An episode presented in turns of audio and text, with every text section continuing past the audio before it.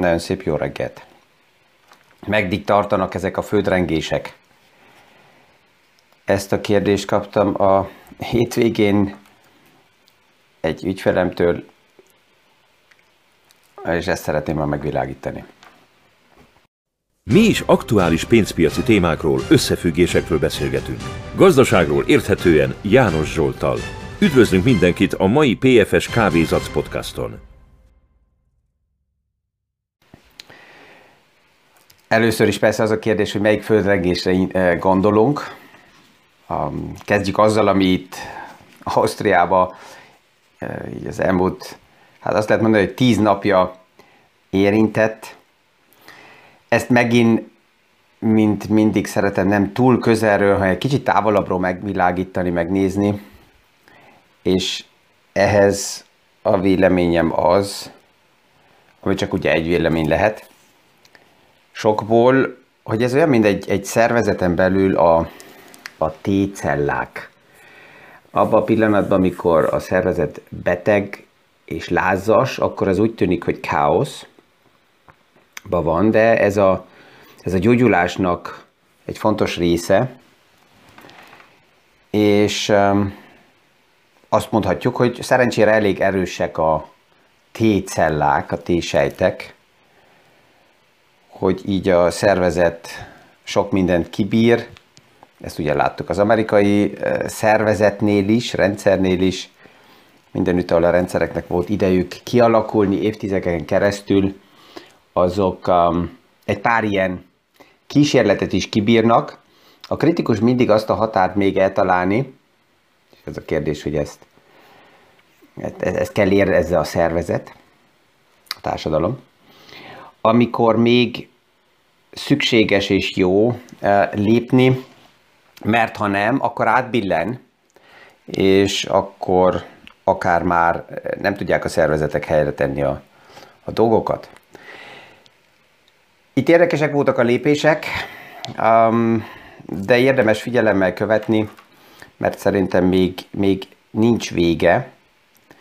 És ugye a történelem ezt mutatta egy pár esemény alkalmával már, akár szinte 100 évvel ezelőtt is, hogy akár olyan is visszatérhet még, akiről volt az érzés, hogy ő teljesen eltűnt, vagy le lett véve a színpadról.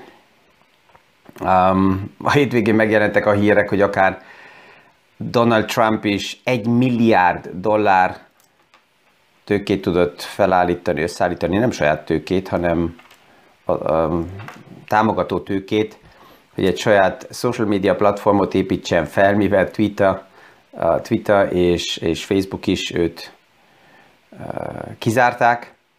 Ezért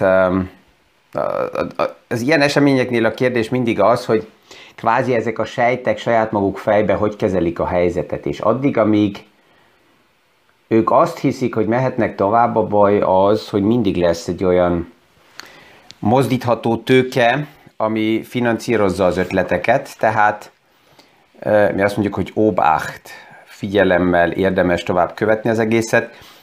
A vicces azért Ausztriánál is az, hogy ha nem a bizonyos politikai konstelláció lett volna, és egy olyan miniszter lett volna az előtérbe, aki az ügyészséget nagyon védte, akkor még az is lehet, hogy a türkiz struktúrák, szereplők megállították volna a folyamatokat. Ezt is érdekes látni, hogy mennyire kialakult network rendszerek azért próbálják a saját érdekeket előtérbe tolni, ez mindig így van. Tehát ez is egy ilyen tipping point volt, lehet egy véletlen jó, hogy pont az a miniszter volt ott, aki megvédte, és támogatta, hogy menjenek tovább is, igen, a kivizsgálások, ami oda vezetett, ahova most jutottunk. És hát a social médiának a hatását is látjuk, és ez egy oka, hogy Donald Trump tovább ezen dolgozik.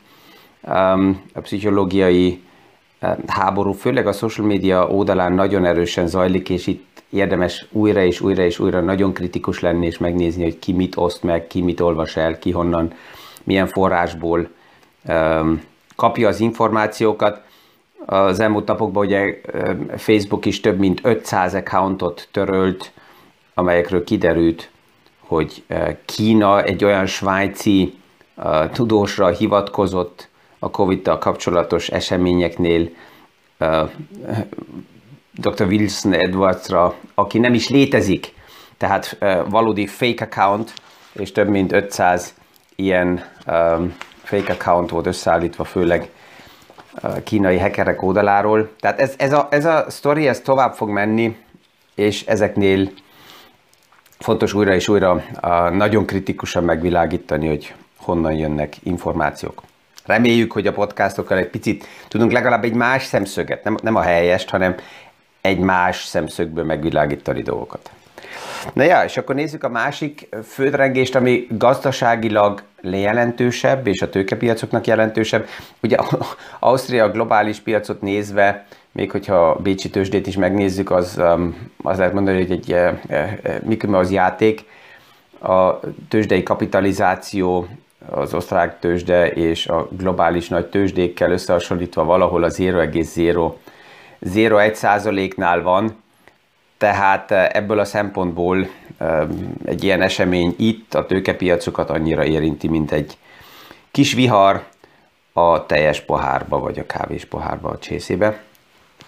Ami jobban mozgatja a piacokat, az az Omicron, és az elmúlt hét az mutatta azt, hogy akkor is, hogyha a piacok nagyon higgadtaknak tűnnek nagyon sokszor, amikor bejön a bizonytalanság a piacokba, és már a bizonytalanság, a kérdés a Covid-del kapcsolatosan, hogy mi lesz a télen, mi lesz az idén, már benne volt a piacokba, és ezért, amikor megjelentek a hírek az Omikronról, akkor a Standard & Poor's indexet a múlt héten olyan körülbelül 4%-kal, a DAX-ot körülbelül 6%-kal volt vissza a csúcsba, az európai piacok olyan 8%-nál voltak, de akkor is, hogyha ez bizonytalanság, valódi pánikot még nem látunk, és csak gondoljunk bele, lehet, hogy még emlékszünk a Delta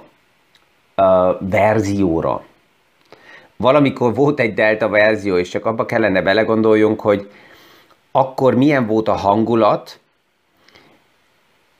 és hogyha próbálunk visszamenni, és emlékezni, hogy mikor is jelent meg a Delta verzió, ezt mindenki saját magának felteheti a kérdés, hogy emlékszem még, hogy mikor jött a Delta, és akkor hogy éreztük magunkat, akkor is megjelent a bizonytalanság, hogy hallám, ez mit fog jelenteni, és ha megnézzük a fő indexeket, akkor azt látjuk, hogy a Delta verzió, ez nem a tavaly volt, az idén, 2021-ben, és konkrétan a nyári időszakban jelent meg, a nyáron, a Delta verzió, ez júliusban volt.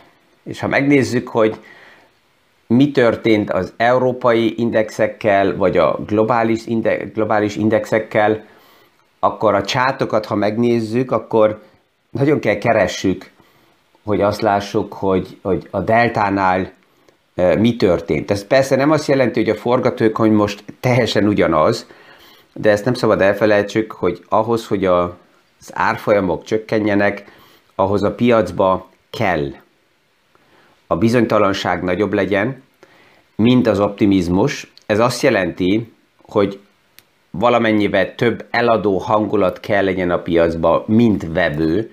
Amikor pessimizmus van a piacban, az nem azt jelenti, hogy megszűnik a vevő, csak ez az 50-50 arány átbillen arra az oldalra, hogy több esetleg egy ideig az eladó. És ez nagyon lényeges, hogy ezt szem előtt tartsuk. Ha belegondolunk, a Deltánál is az volt a kérdés, hogy mennyire fertőző a vírus, mennyire agresszív, tehát a betegségek mennyire súlyosabbak, mennyire hasznosak a létező vakcinák, ezek védik-e az embereket, és rengeteg más több vírusverzió jelent meg, csak ha belegondolunk, egy ideig Brazíliából indult a Gamma, aztán a P1 verzió, és több másik lehetett volna.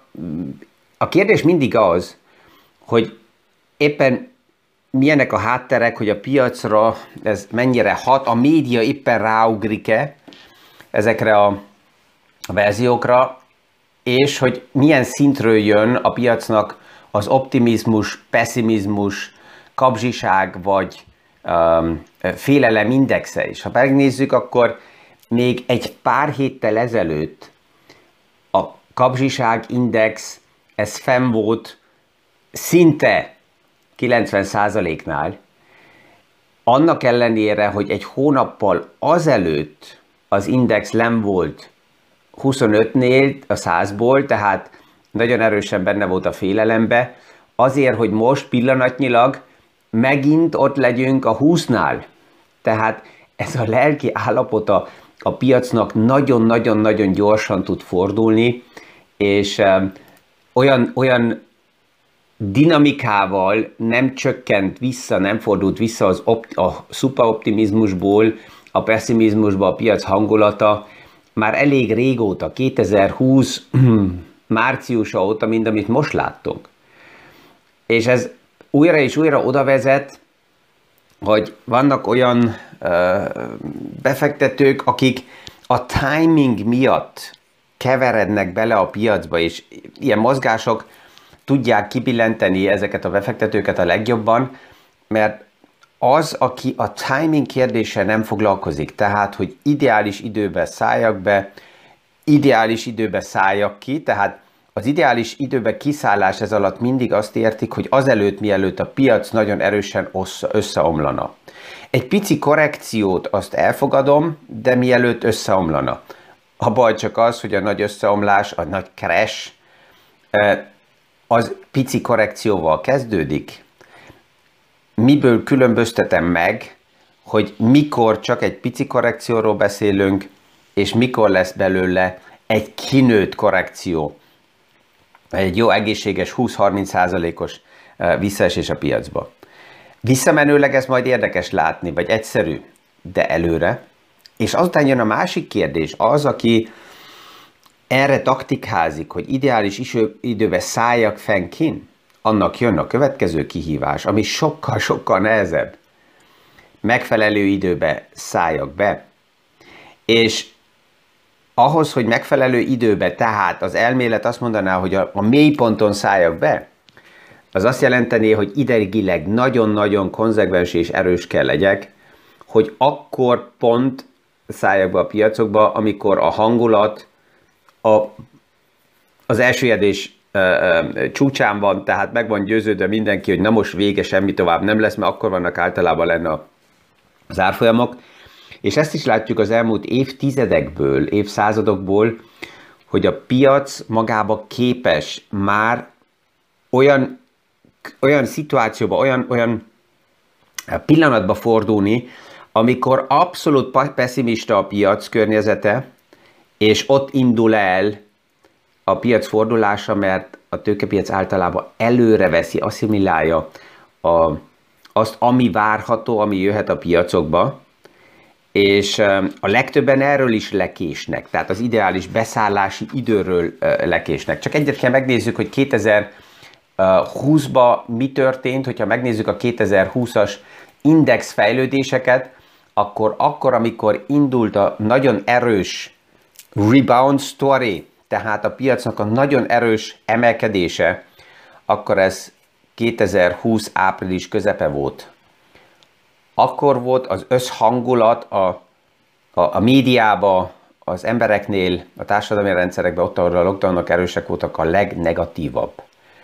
És a hétvégén én belenéztem azokba a videókba, amit 2020 március és áprilisában vettem fel, amiből kihangzik az, hogy milyen a környezet, milyen a hangulat, és miért tudtunk akkor is normálisan dolgozni, azért, mert ugyanúgy, mint most, ugyanúgy akkor is nem reagáltunk arra, ami aktuálisan történik rövid időre, hanem a tőkepiacot úgy kezeltük akkor is, és úgy kezeljük most is, hogy ez egy normális része a piacnak, hogy megvan a lélegzés, megvan a piacnak a mozgása, és a timingot azt félretesszük.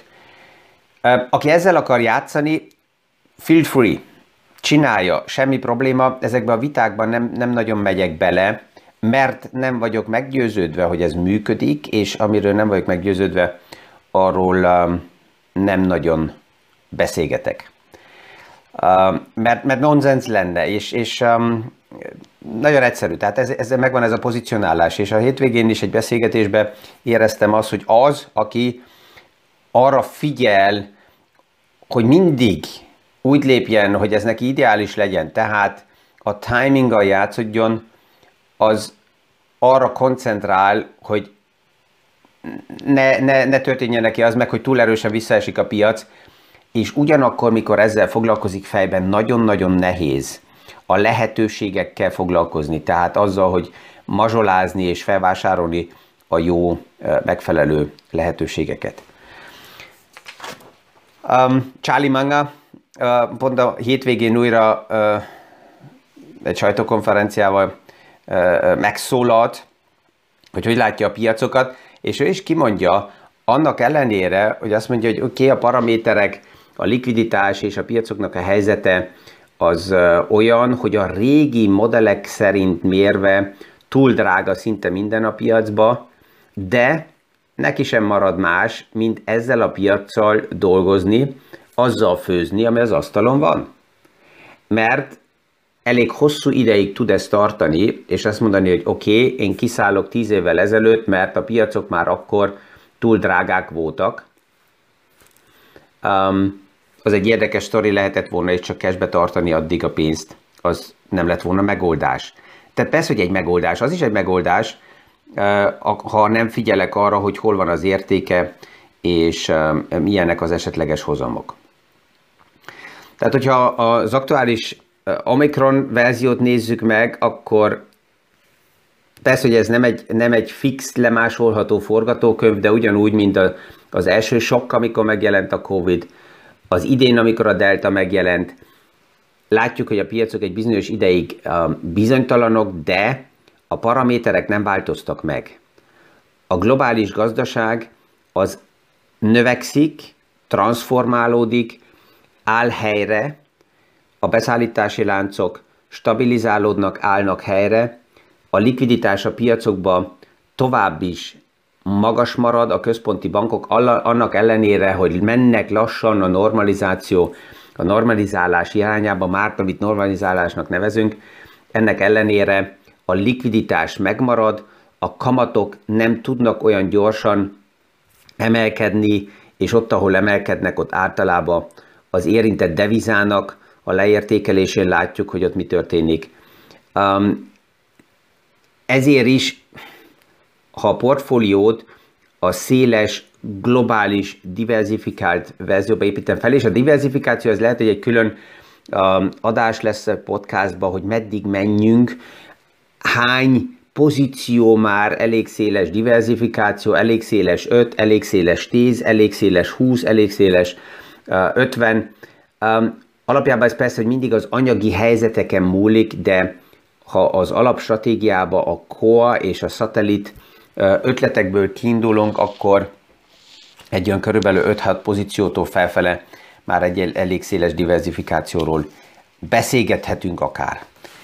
Itt persze, hogy nem egyes pozíciókról beszélünk, hanem vagy alapokról, ETF-ekről, tehát már magában olyan eszközök, amelyek nem csak egy pozíciót tartanak, hanem már ott megvan a diversifikáció és a porlasztás, a kockázatporlasztás. Ezzel remélem, hogy így a két kérdést a földrengéssel kapcsolatban sikerült egy bizonyos szemszögből megvilágítani, úgy, hogy ma a Mikulást élvezzük. Nyugodtan menjünk ebbe a rövid hétbe bele itt Ausztriába, ugye december 8-e egy ünnepnap, és az idén egy nyugodt ünnepnap lesz, mind a tavaly is, mert az elmúlt évtizedekben kialakult ez az alapjában kellemes ünnepnap egy vásárlási őrületre, annak ellenére, hogy ünnepnap van, az üzletek kinyitottak december 8-án, és itt megvolt a karácsony előtti nagy bevásárlási hype. Az idén ezt is kihagyjuk, és nyugodtan élvezzük. Még egy előnye van, az aktuális lockdownnak nem kell menni karácsonyi találkozókra, ünnepélyekre, és végig enni magunkat decemberbe valamilyen bulikon, abár mindenkinek megvan a lehetősége, hogyha nincs kedve, akkor lockdown nélkül sem menjen oda, de ez így egy kicsit egyszerűbbé teszi az egészet. Ezzel ma is kellemes napot kívánok mindenkinek, és a viszonthallásra a hónap reggeli Kávézac podcastig. Mi is aktuális pénzpiaci témákról, összefüggésekről beszélgetünk. Gazdaságról érthetően János Zsolttal. Üdvözlünk mindenkit a mai PFS Kávézac podcaston.